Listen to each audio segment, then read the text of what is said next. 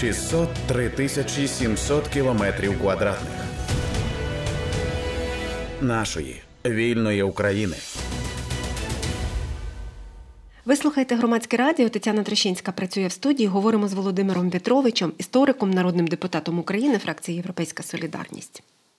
Знайшла архівний матеріал Голоси Майдану. У нас називався він так. І там були люди, які пізніше зробили зовсім різні кар'єри. Хтось став політиком, Мустафа Наєм, наприклад, хтось залишив Вікторія Сюмар, хтось залишився журналістом, як Юрій Бутусов, і так далі. Це був запис за дві години до розгрому майдану, 30 листопада. Так і вони відповідали на запитання, що далі. От сьогодні закінчується акція протесту. Що далі?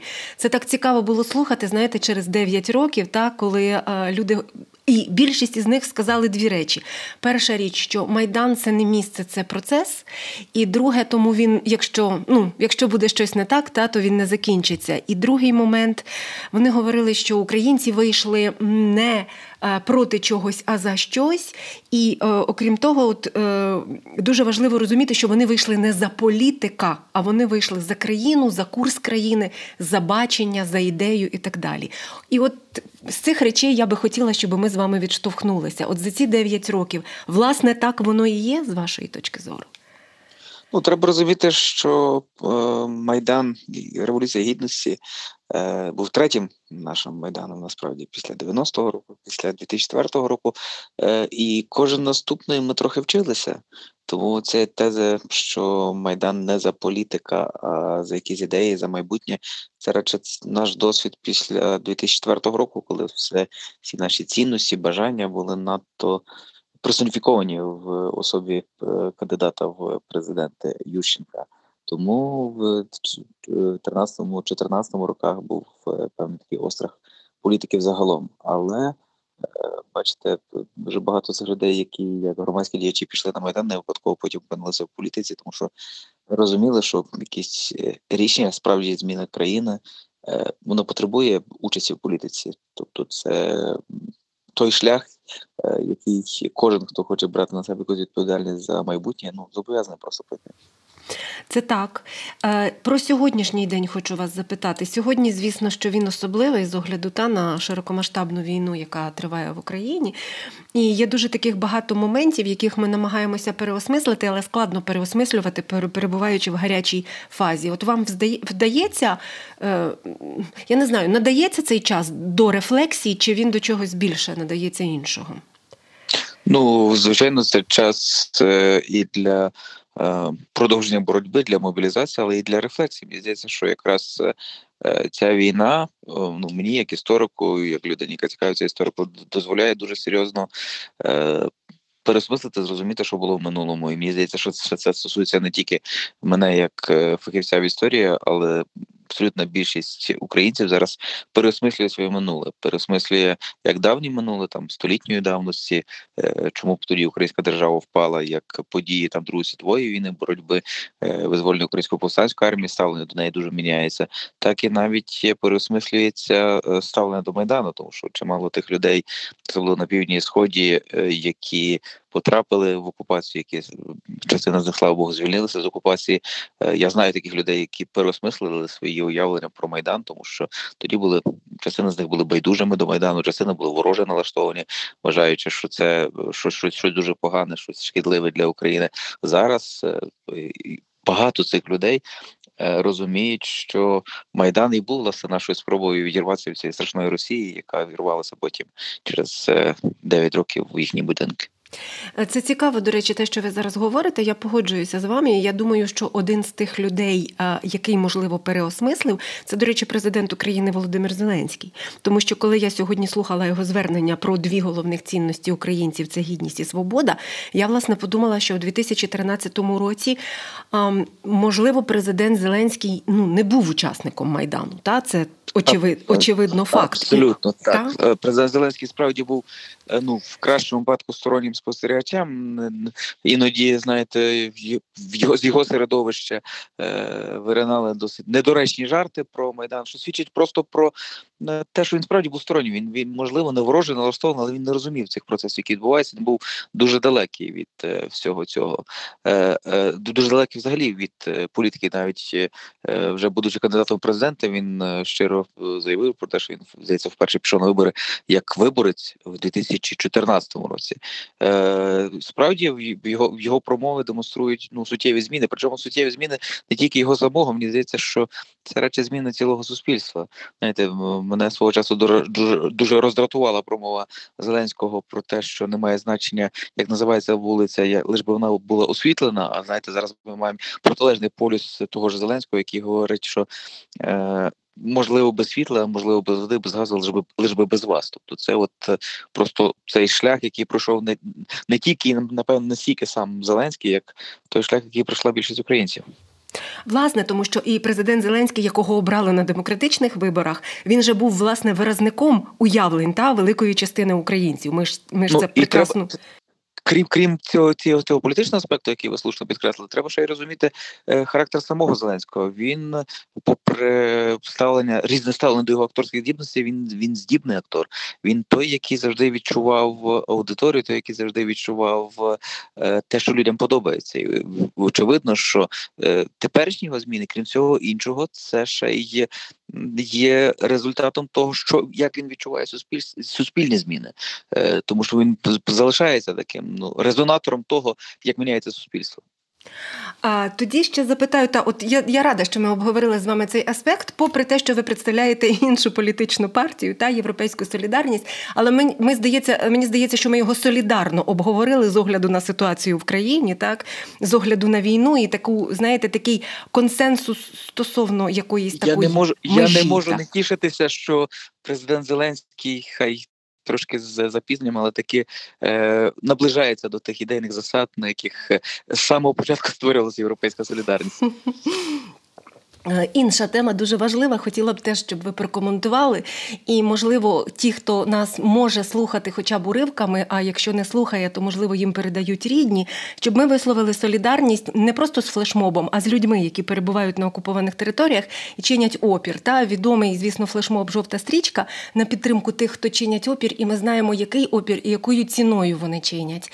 І от, власне, це теж е, мені здається одна з тих сторінок зараз, яка була ну така не дуже обговорювана в суспільстві. Та ми ми не уявляли масштаб опору, який люди беззбройні можуть насправді чинити проти цієї жорстокої окупантської машини. І зараз ми бачимо, та коли відкриваються, коли звільняються окуповані території.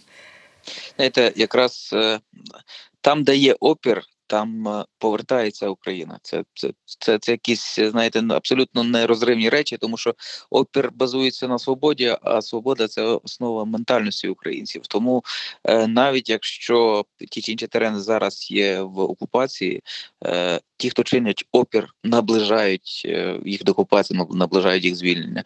Для мене ну це знову таки, як для історика, це очевидні речі, тому що Україна завжди чинила спротив, навіть в абсолютно якихось безнадійних ситуаціях, чи то збройний опір, чи то ненасильницький опір, вже пізніше, після після Другої світової війни, там 60-ті, 80-ті роки, і цей опір в кінцевому результаті все одно призводив е, до перемоги. Е, хай хай насправді було важко. Всі розуміють, що це коштує репресії. Ну, врешті-решт, е, репресії починалися із майдану. Тут теж були досить це був це була наша форма опору, яка наразі наразилися на на спроби просто е, посадити, залякати. Е, на жаль, і вбити тих людей, які чинили опір. Зараз цей майдан розрився до масштабів країни, і я переконаний, що так що він так само переможе, як і переміг тоді в 2014 році. Причому якесь вже абсолютно не історичне, можливо, містичне якесь уявлення, що це станеться якось раптово, так само як сталося це весною взимку, перепрошую 2014 року. Ще запитаю стосовно тих частин, які ви згадали, та ті частини, які чинять опір, вони швидше повертаються. Ви кажете, ну швидше, не швидше, але вони повертаються в Україну. Все-таки ми маємо розуміти, та я вашу таку минулу, ну історик, по-перше, а по-друге, і таку минулу роботу важливу в Українському інституті національної пам'яті. Якщо ми говоримо про ті частини України, які все-таки не 10 місяців перебували там, не 6 місяців, як Харківщина під окупацією, та а перебували роками, які механізми? Е, ментальні, ментального, я не знаю, повернення, якщо ми можемо говорити. Ви бачите, я розумію, що це про перспективу, але хотілося б проговорити.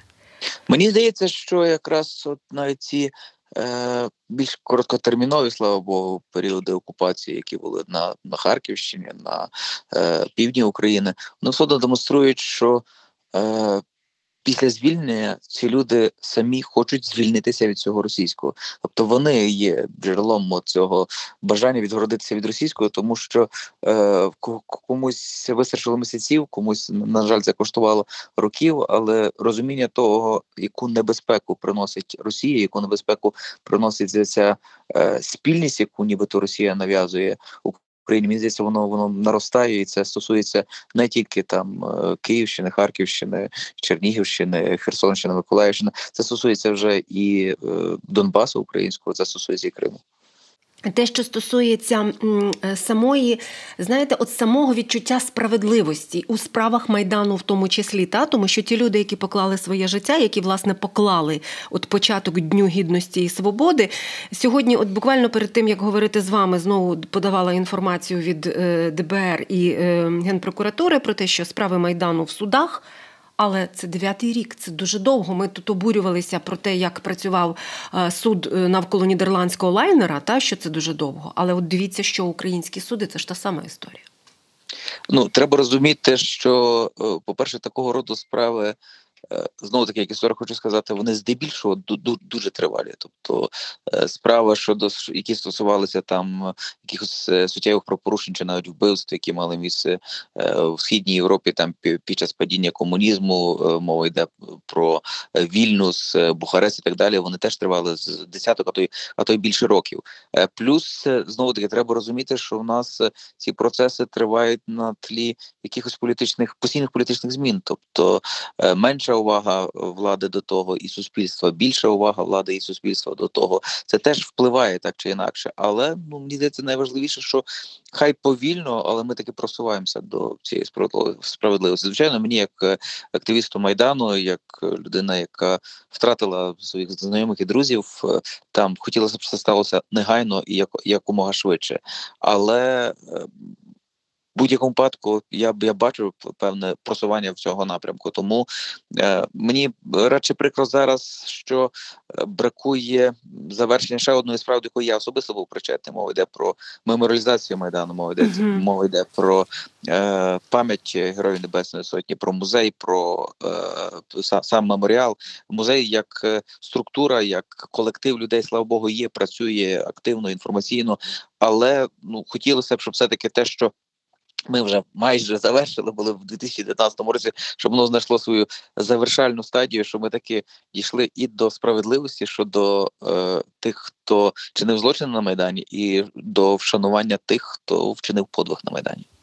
Е, дякую вам. І одна справа, яку про яку ви теж дуже багато говорили і починали, та про те, що декомунізація повинна перетворитись в деколонізацію, здається, уже розпочалася і просто як це знаєте, котиться, котиться, котиться, і вже ну дуже помітно в різних регіонах України. Дай Боже, щоб котилася далі, але для того, щоб вона котилася впевненіше і в правильному напрямку, ми таки готуємо е, законопроекти, е, які ну тобто за аналогією з декомунізацією, декомунізація теж почала починався стихійний процес, і це дало і дуже серйозний імпульс. Але згодом вона все одно лягла в основу певної е, політики обмеженої і визначеної чітко законом. Я думаю, так само і зараз ми вже готові дозріли до того. Вже є низка законопроєктів, і будемо сподіватися, що е, в моїх колег народних депутатів дійдуть до того руки, щоб ми врешті проголосували, і люди, які зараз займаються е, цими процесами, мали впевненість, що вони будуть завершені, тому що гарантію цього бере на себе українська держава. Це була розмова з Володимиром В'ятровичем, істориком, народним депутатом України. Тетяна Трощинська працювала в студії. і Це громадське радіо. Слухайте, думайте. 603 тисячі 700 кілометрів квадратних нашої вільної України.